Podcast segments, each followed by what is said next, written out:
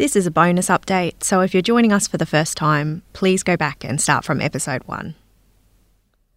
Just a warning that this is recorded in the outback, where swearing is a national pastime.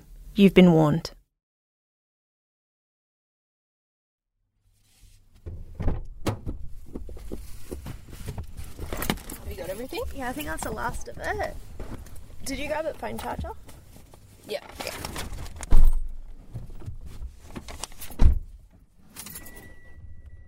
It's Friday, the 8th of April 2022. We're packing up to leave Katherine. We've been here covering the second half of the coronial inquest into the disappearance of Patrick Joseph Moriarty. Paddy. He went missing from the tiny town of Larrimah in 2017. Um, do we have enough fuel to get back to Darwin? Uh, yeah, we should be okay. Okay, cool. The inquest first opened in June 2018. It was unusually early, only six months after Paddy disappeared, because of the age and health of Larrimah's residents, most of whom are retirees. All of them were called to give evidence. Back then, the inquest was adjourned to give police time for a full investigation. This week, the coroner heard more evidence and handed down a finding.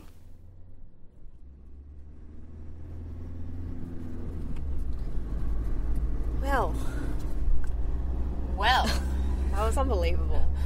oh my god. I. I'm just gobsmacked. I don't know what to think.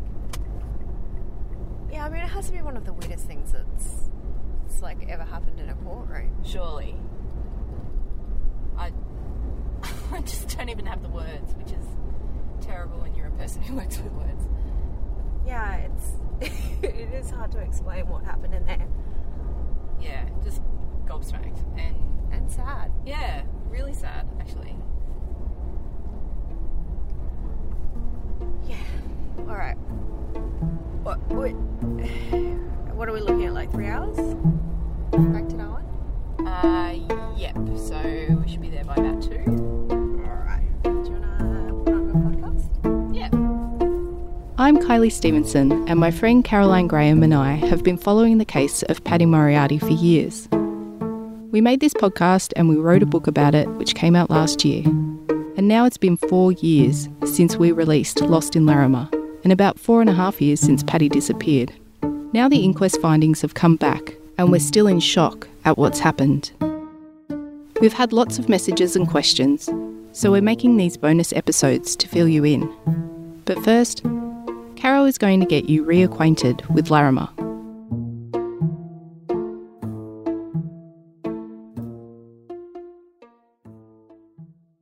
So, by way of a brief rundown, Larrimah is a very small town about 500 kilometres south of Darwin in the Northern Territory.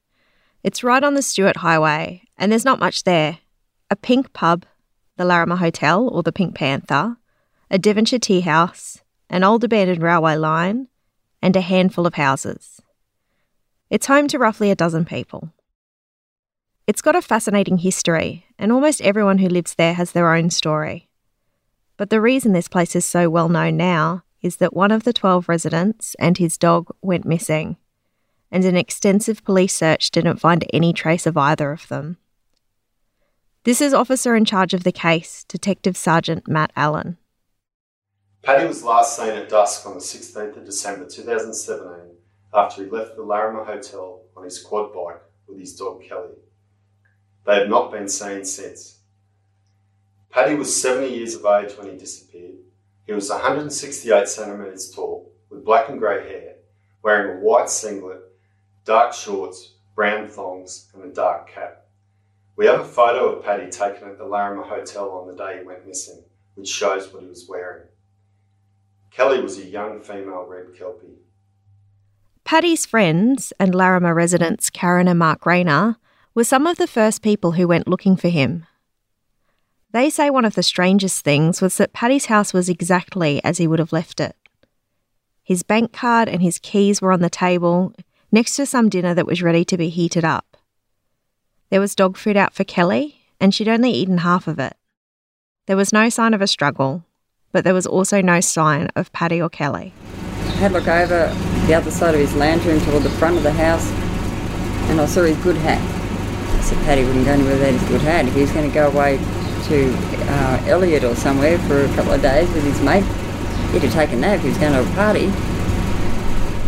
No, hats are gone. That's that's not right. He hasn't gone anywhere. Where, where is he? I walked up the hallway to the bathroom because um, I said, well, his medicine will be here. Um, Paddy's here, his medicine will be here because he takes blood pressure medicine. You can't go without that. And uh, I didn't look in the in the cupboard. It was a, a mirror on the front, like like you pull the, the medicine the cabinet. old medicine cupboard. And um, I didn't touch that. I just looked in there. Everything looked like it was still there. There was was really neat. uh, everything was just, just like he just used it like recently. Um, toothpaste, toothbrush, were just on the sink like he was still there.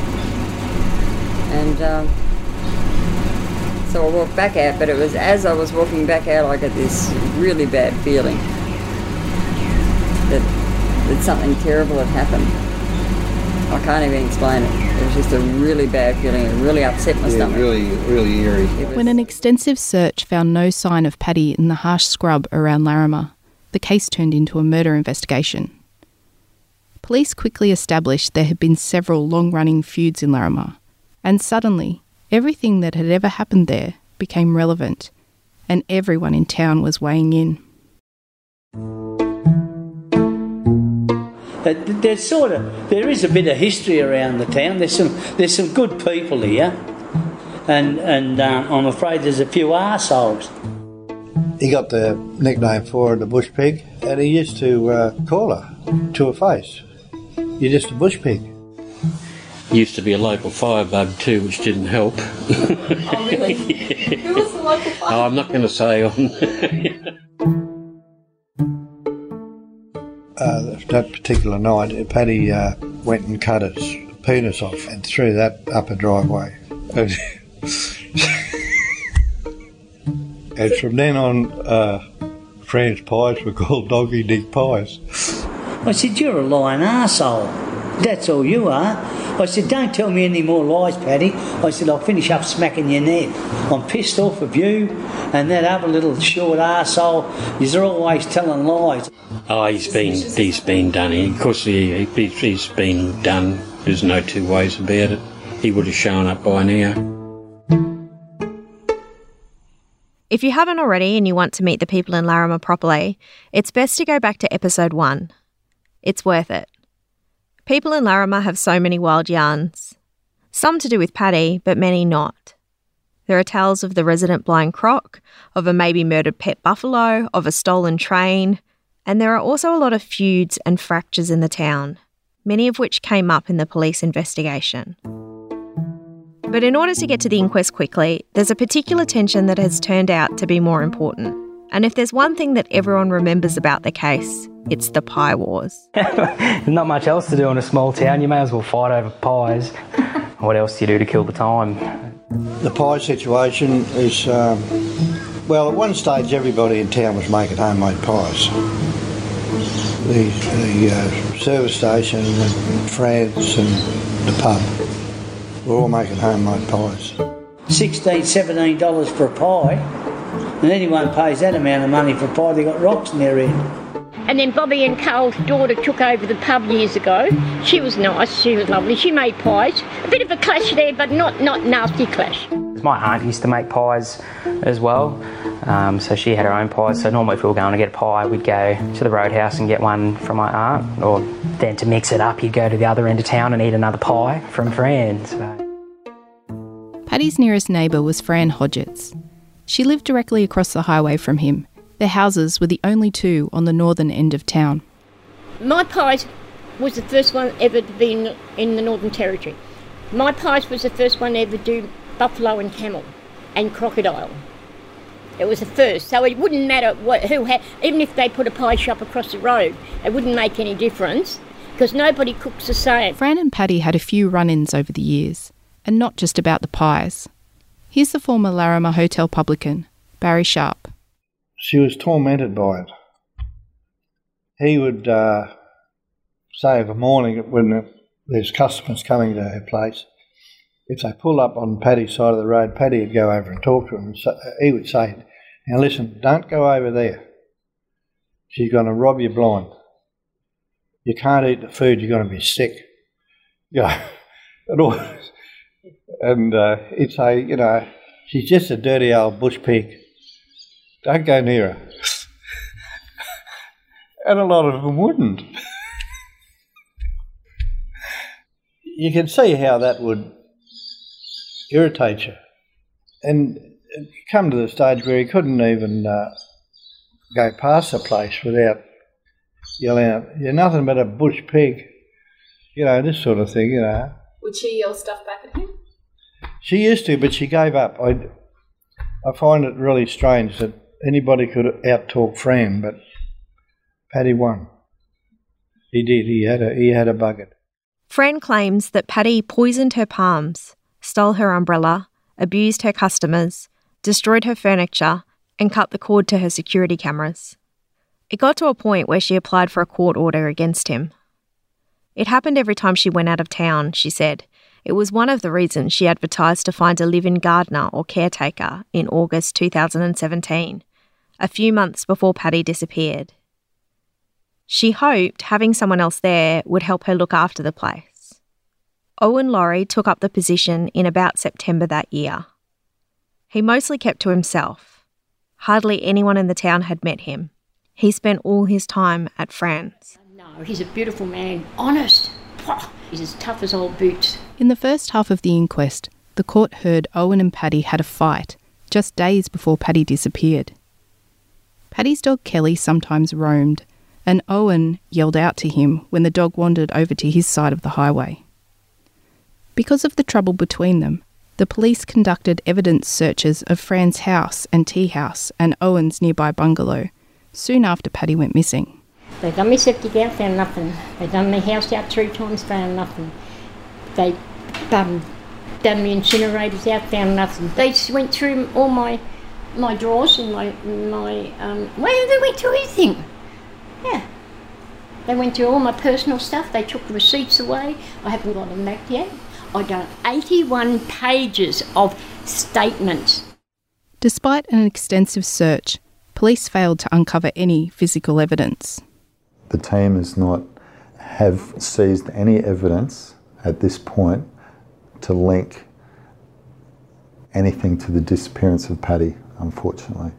And so, for years, the town has been in limbo, mourning one of their own and wondering if they'll ever find out what happened to Paddy and Kelly. We miss him. We, we miss Paddy. Ter- He's like a, a something missing around the pub. He lived here.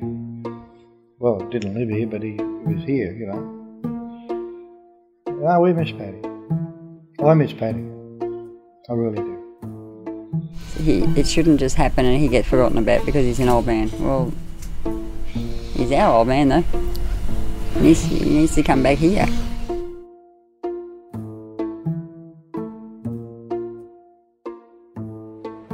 Well, there's not much going on around here. Like you got, oh, Paddy went missing. They reckon he's been bumped off. But, um, Were you mates with Paddy? big bud? Were you mates with Paddy? Were you friends with him? No. Well, on and off. I've threatened to punch him in the head a few times. But um, I just sort of, no, I, I just sort of keep away from them because it's not my scene anymore. And I got blamed for doing things I never done. And, and uh, one thing led to another. And then I got barred from the pub over something I never done. So I thought, well, stick it up your ass, bros. I don't want nothing to do with it. And I just got away from it all, you know. What do you girls have, milk and sugar?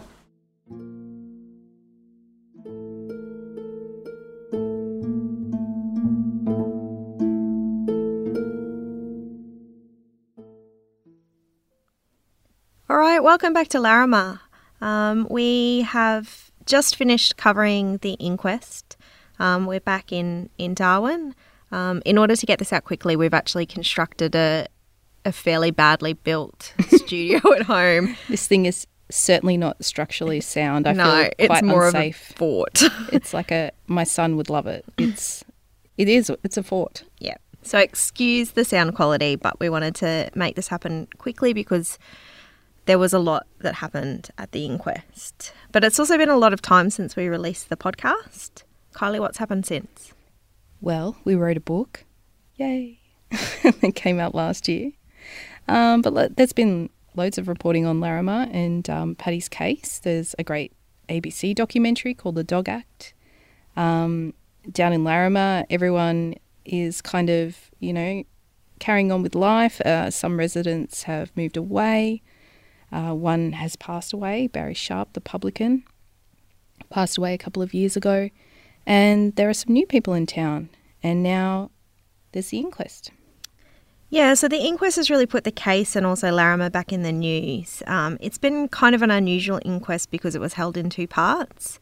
So the first part happened almost four years ago, and one of the reasons they had to hold it so early was because so many of Larrimah's residents were kind of in their later years. Um, some of them were in ill health, and police and the coroner thought it was critical to get basically to get evidence heard by the coroner while it was still fresh. Um, so Kylie reported on that. Yeah, so I went down to that uh, first inquest. It was two days in Katherine. Uh, it was really interesting just having all those people there together, and um, we're going to go through all of that soon. But it's the latest inquest which came with some findings. Well, the latest, set the second half of the inquest. Yeah, the reopened inquest. Yeah, yeah, um, that are really explosive. So, I guess the uh, headline is that police. Uh, in that court proceedings, they released eight secret recordings of what appears to be a man talking and singing about murdering Paddy. We're going to present those in full later. But first, we just wanted to take you through that first inquest because quite a lot did happen there and um, it was kind of relevant and, and is brought up again in the second half. Yeah, and that's not kind of us wanting to string you along. It's really just that because it was held in two parts, there's things that happen in the first part that are kind of critical to understanding what Mm. happened this week. Um, I guess before we start, we should probably give a bit of a legal advice. So, depending on when you're listening to this, this is still an open investigation. Um, like a lot of people, we're really hopeful that there will eventually be a trial and that whoever is responsible for Paddy's death will be held to account. It's an unfolding case, and we'll just be cautious in what we say for that reason. And this isn't a plug, but we um, Oh, it- do it cover- kind of is a plug. it kind of is a plug. There's a couple of chapters in our book that cover this in a lot of detail. A lot happened at the first half of the inquest, but Kylie, it was you who covered that for us. Do you want to give us a bit of a summary of what it was like? So, pretty much the whole town was called to give evidence. Um, there are a lot of things that were brought up as the day went on, the first day. Uh, Richard, who Richard Simpson, he was the barman in Larrimah, and there were some people who suggested he had a grudge against Paddy, that he felt like he was more 2IC than Richard was, and that um, that kind of irked Richard. A few people did say that, and then uh, we also heard that Barry, the publican, Richard's boss, had actually fired him a few days before the inquest. And I guess for, for people, it's been a couple of years since the podcast was released, but Richard Simpson had very much presented himself as a friend of Paddy in kind of those initial reportings. Yeah, and he definitely said that at the inquest as well. He couldn't understand uh, why people were calling into question his relationship with Paddy. He certainly classified Paddy as a friend when he gave evidence at the at the first half of the inquest. Um, we also heard from a woman named Veronica Elliott, who she was the woman who had sold Paddy his dog Kelly. Uh, so she was kind of giving a bit of a character reference for a dog, I guess. like she was Yeah. kind of saying, you know, she wasn't a dog who got into fights, she wasn't a dog that roamed, um, and that she felt like if Paddy had something had happened to him, that the dog would have returned possibly to her house because he'd only been, or sorry, she had only been with Paddy for for a couple of months, or maybe even a few weeks before uh, before the pair of them disappeared. All right. And who else from town was, was there? Uh, Carl and Bobby Roth, they both spoke at the first half of the inquest. Uh, Bobby talked about how she had worked for Fran in the tea house for quite a long time. And towards the end of her employment there, her and her husband Carl were asked to mine some money for Fran. Now, they say that that cash was uh, around $30,000 and they kept it in their safe for her and it was later collected. Um, and they also, along with Bill Hodgetts, who is Fran's ex partner, who lives at the back of the hotel there, uh, also known as Billy Lightcan, both of them confirmed that Paddy had done some pretty awful things to Fran over the years, and that often Fran said things like, I'll kill him. But most of them agreed that he that was kind of a just a turn of phrase, you know, the kind of thing you always say when you when you're frustrated with someone. Anyone could say that, um, and they'd never really seen any real intent in that. On that first day, actually, the other person who was interesting was a guy named Morris Darby. Do you, you've interviewed him for the book. We we went down there to That's right. Yep. Elliott. He lives Yep. in Elliott. He was a friend of Paddy's. Yep, he's got uh, a pretty extensive moustache. I think he turned up to the inquest. I remember you saying in in a pair of quite short shorts. Yeah. Um, quite an eccentric man, um, but was really kind to us when we went to interview him. Um, he was actually the person I think he collected the f- the cash from Carl and Bobby's Carl and Bobby, and he described it. I will never forget him describing it as two ammunition tins, um, and there was like six thousand dollars of coins. I think it took the bank like hours to count it. The bank weren't too impressed when he turned up with it. So he was actually working for Fran at the time. He was the gardener before Owen took the position. And he told the story in court about the kangaroo situation where Paddy had, there had been some roadkill on the road. Paddy had thrown that over Fran's fence. Fran had allegedly thrown it back over Paddy's fence. Um, and, and this had happened a couple of times. So just some confirmation of those stories that we had heard from Fran before.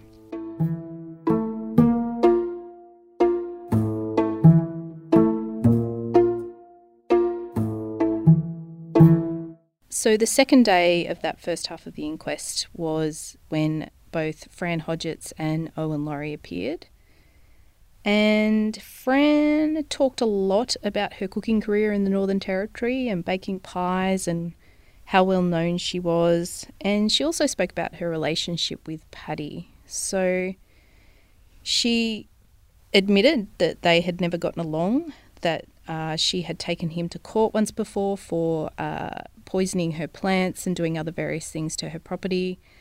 And uh, that she also spoke a lot about this money that uh, Carl and Bobby Roth had brought up. And the police had also found $7,000 in her freezer when they came to search her property following Paddy's disappearance. So And what was the reason she'd given for that money being there? I mean, I think a lot of people who live in cities might struggle to understand why someone Yeah. might have so much cash.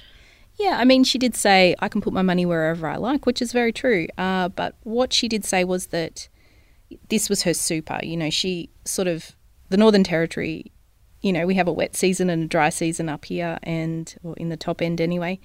And she has a lot of business tourists coming through in the dry season, but once it hits the wet, it's pretty quiet. And often she'd close up her tea house. So she would put her money away for that quiet time of the year to sort of see her through. According to the inquest, where was Fran when Paddy disappeared?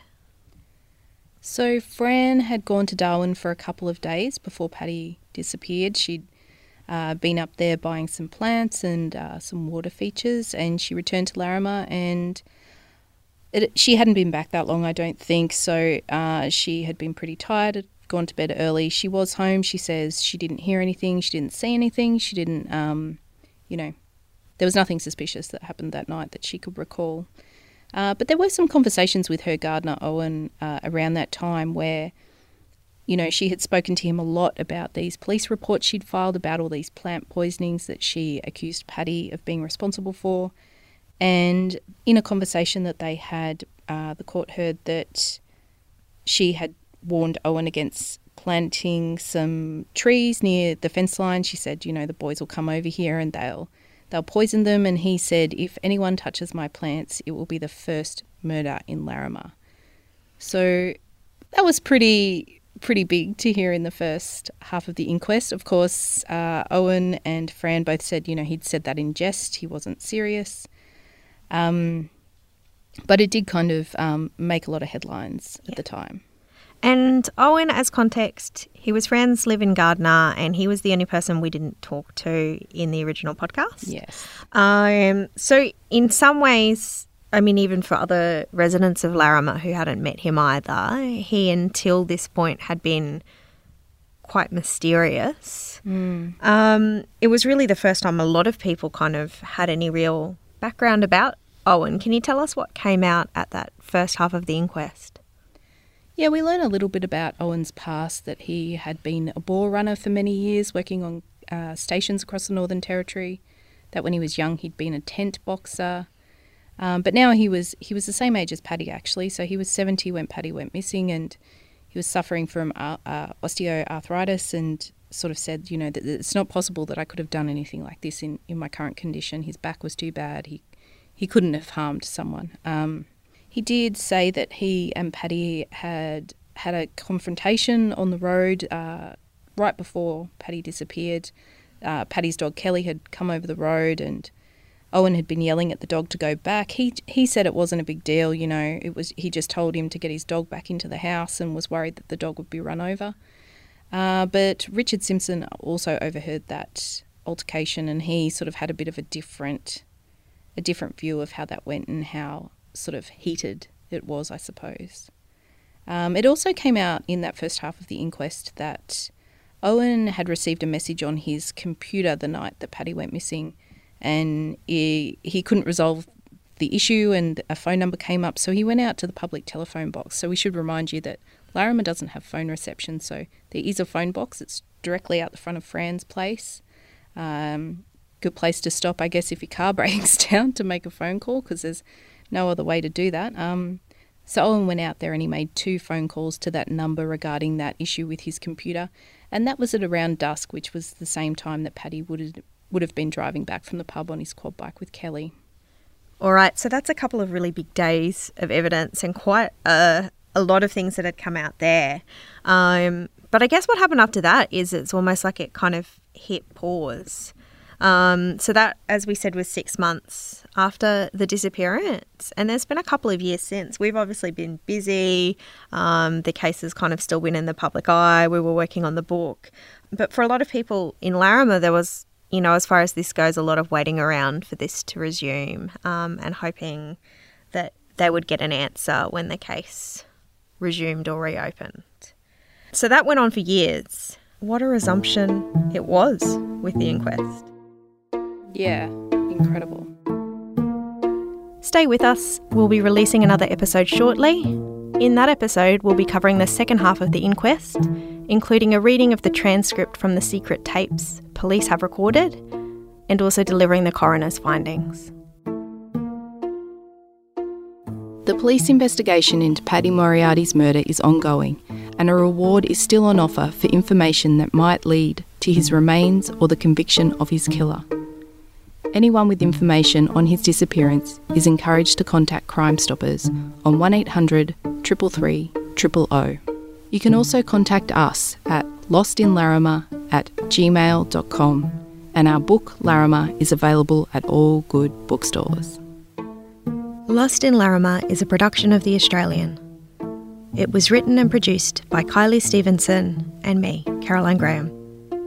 This episode was edited by Leah Summerglue.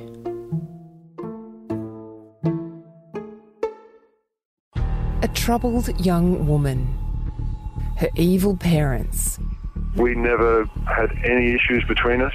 Has justice been done? Uh, I'm in a prison. Join journalist Richard Gilliott as he delves into one of Australia's most gripping cases.